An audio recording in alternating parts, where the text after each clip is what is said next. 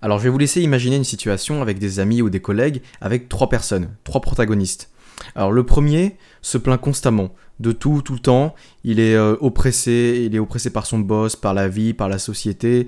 Euh, il se plaint de son taf, euh, il s'en plaint de l'argent, de ce qu'il mange, etc. Alors que dans la réalité, c'est plutôt un privilégié. Et puis imaginez un second protagoniste qui lui a plutôt une personnalité de persécuteur. C'est-à-dire qu'il va harceler cette première personne, l'insulter, l'humilier, se servir de, de, lui comme un punching ball avec des phrases du genre tu fais pas d'efforts, t'es un incapable, t'es un bon à rien. Voilà, un vrai, euh, un vrai tyran. Ensuite, imaginez un troisième ami ou collègue dans ce trio qui, euh, qui n'a pas euh, le contrôle de sa vie, qui est au chômage, qui n'a pas réussi grand-chose, et qui va venir défendre pied et poing la, première personne qui se plaignait constamment contre le tyran.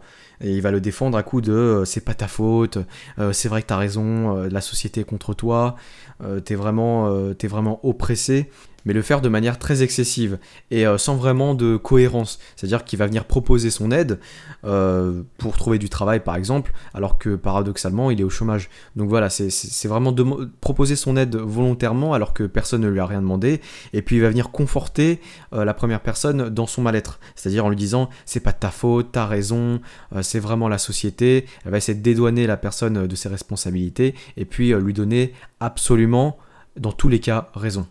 Voilà, j'espère que vous avez bien portraité la situation et que vous l'avez jamais rencontré.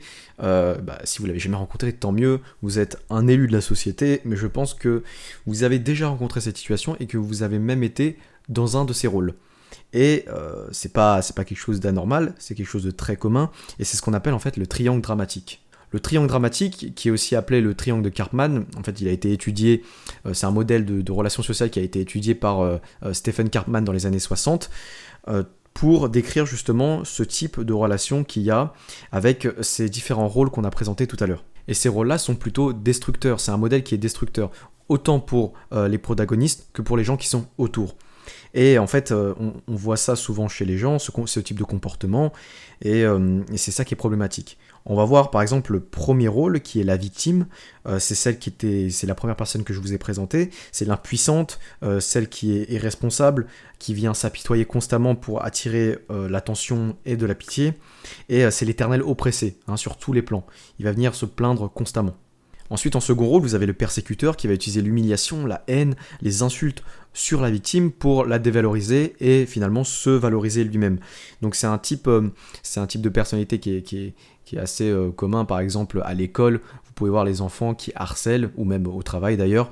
Voilà, ça c'est le, modèle le plus, euh, le plus évident.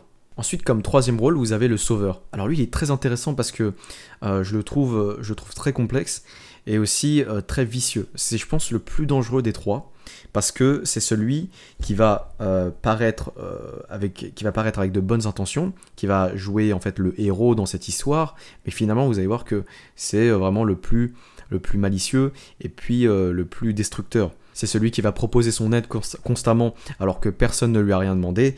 je ne sais pas si vous voyez, mais c'est vraiment le type de personne à être très insistante ou alors à, vraiment vouloir se sacrifier alors que finalement elle est déjà dans une misère. Et c'est ça la particularité du sauveur en fait. Il va jouer ce rôle de héros, entre guillemets, euh, plutôt pour son image, c'est-à-dire pour se valoriser de la même manière que le persécuteur. Il va jouer le rôle de héros face à la victime, euh, avec la victime, pardon, face au bourreau quitte à se négliger soi-même, c'est-à-dire à négliger ses propres besoins. Donc en fait, finalement, il va se dédouaner de ses propres responsabilités, à la manière de la victime, euh, qui, elle, va se plaindre pour se dédouaner de, sa, responsabilité et associer à une cause externe tous ses malheurs, et bien lui, le, sauveur, ça va être un peu de la même manière. Il va négliger ses propres besoins en essayant de faire euh, du volontariat pour se sentir bien à une sorte de faux altruisme qui cache euh, de l'égocentrisme. Et c'est ça qui fait la différence en fait, c'est dans les intentions qui différencient euh, quelqu'un de généreux, hein, de, profondément honnête, avec ce rôle de sauveur qui est dans le triangle dramatique ou le triangle de Karpman. Voilà, j'espère que vous avez trouvé des exemples dans votre vie euh, qui puissent associer à ces rôles. Si vous en avez trouvé, bah, je suis désolé pour vous. Mais, mais voilà, c'est assez facilement repérable une fois qu'on le sait. En fait, ces trois rôles, il faut savoir qu'ils coexistent, c'est-à-dire qu'ils sont codépendants. Et c'est cette notion qui est importante. C'est que dans la personnalité même ou dans le comportement de la personne, euh, qui va interpréter un de ces trois rôles, c'est qu'il y a cette notion de codépendance. Et euh, cette notion de codépendance, on peut le voir dans les relations amoureuses ou dans les relations sociales en général. Donc c'est euh, vraiment ces masques-là que la personne va utiliser. Et quand je parle de coexistence, c'est en fait euh, le bourreau ne peut pas exister s'il n'y a pas de victime, euh, la victime ne peut pas exister s'il n'y a pas de bourreau, s'il n'y a pas de sauveur, et etc. etc. Donc ils sont euh, vraiment, ils fonctionnent ensemble. L'un ne peut pas exister sans l'autre. À noter que c'est pas juste un trio, hein, ça concerne pas uniquement trois personnes à chaque fois. Vous pouvez avoir un plus grand groupe, dans ce cas les rôles peuvent être dispersés, ou alors même dupliqués, ou alors vous pouvez le mettre dans un duo uniquement, ou même dans une seule personne qui va jouer le rôle de bourreau un jour et puis de victime un autre.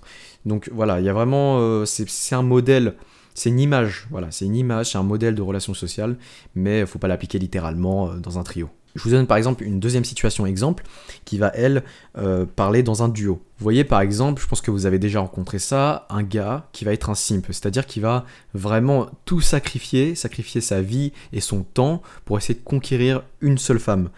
Et alors que cette femme-là a vraiment refusé ses avances déjà, euh, le mec est tombé dans la friend zone totalement, et ben ça, vous allez voir que c'est très intéressant parce que euh, le, le, gars justement va jouer ces trois rôles, c'est assez évident dans ce cas-là. Dans un premier temps, il va jouer le rôle de sauveur, de bon samaritain entre guillemets.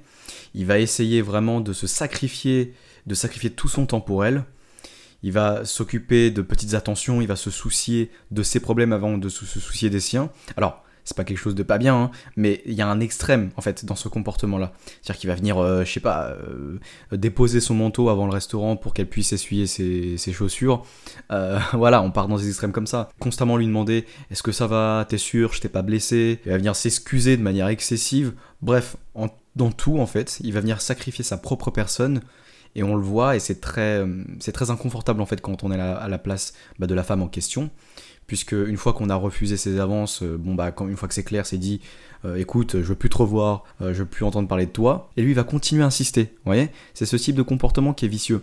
C'est-à-dire que c'est, de la fausse générosité pour, pour attirer de la, de la, compassion. Et maintenant, comme je vous ai dit, les rôles peuvent switcher. C'est-à-dire que imaginez maintenant que le sauveur, donc là il joue le rôle de sauveur, il va devenir bourreau. Comment?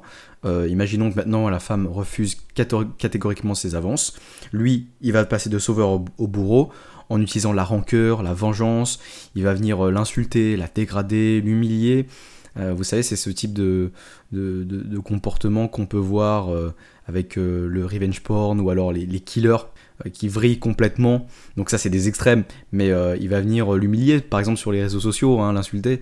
Donc c'est ce type de comportement-là où on passe de sauveur à bourreau. Et ensuite, là, le, switch qui est tout aussi dangereux, il va passer de sauveur à victime. Et là, il va utiliser en fait la manipulation pour essayer d'attirer de la compassion, toujours pour se valoriser et euh, gagner la validation de la femme en question.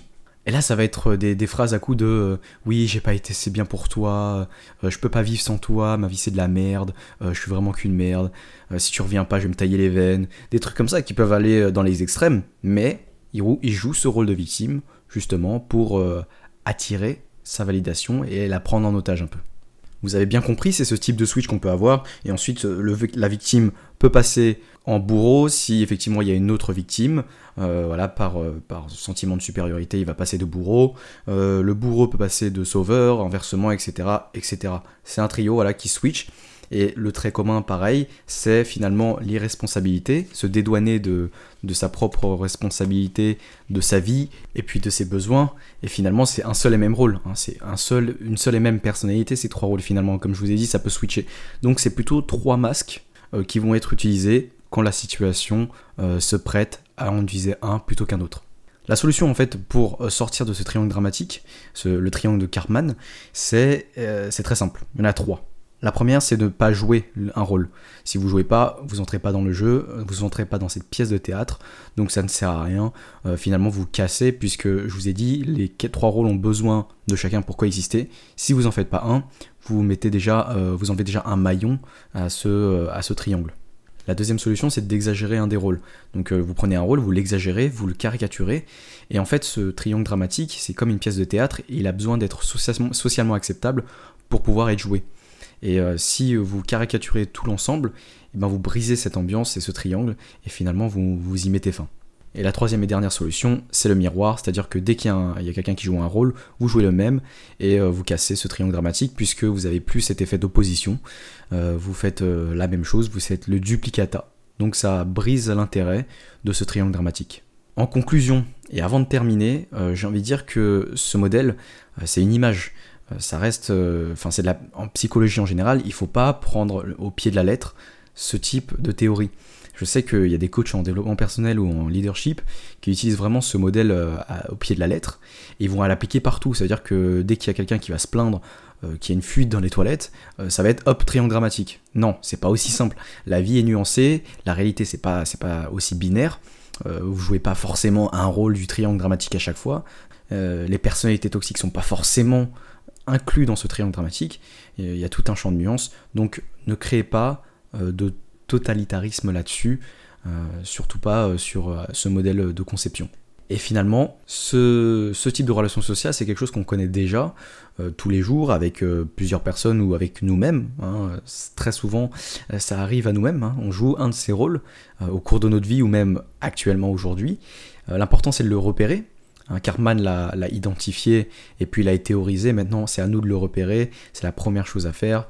Et derrière, une fois que vous l'avez repéré, vous pouvez aider les autres, mais de manière sincère, pas comme un sauveur pouvez les aider, les sortir de, ce rôle ou ne pas jouer jeu. Mais euh, voilà, c'est souvent la pierre édifice qui va créer le conflit dans, euh, les, environnements comme euh, le travail avec des collègues, en groupe ou alors avec des amis. Ce type de triangle revient souvent, donc facilement repérable et facilement démantelable. Voilà, c'est tout pour l'épisode d'aujourd'hui. Je vous souhaite une bonne journée. N'hésitez pas à poser vos questions en commentaire. Ciao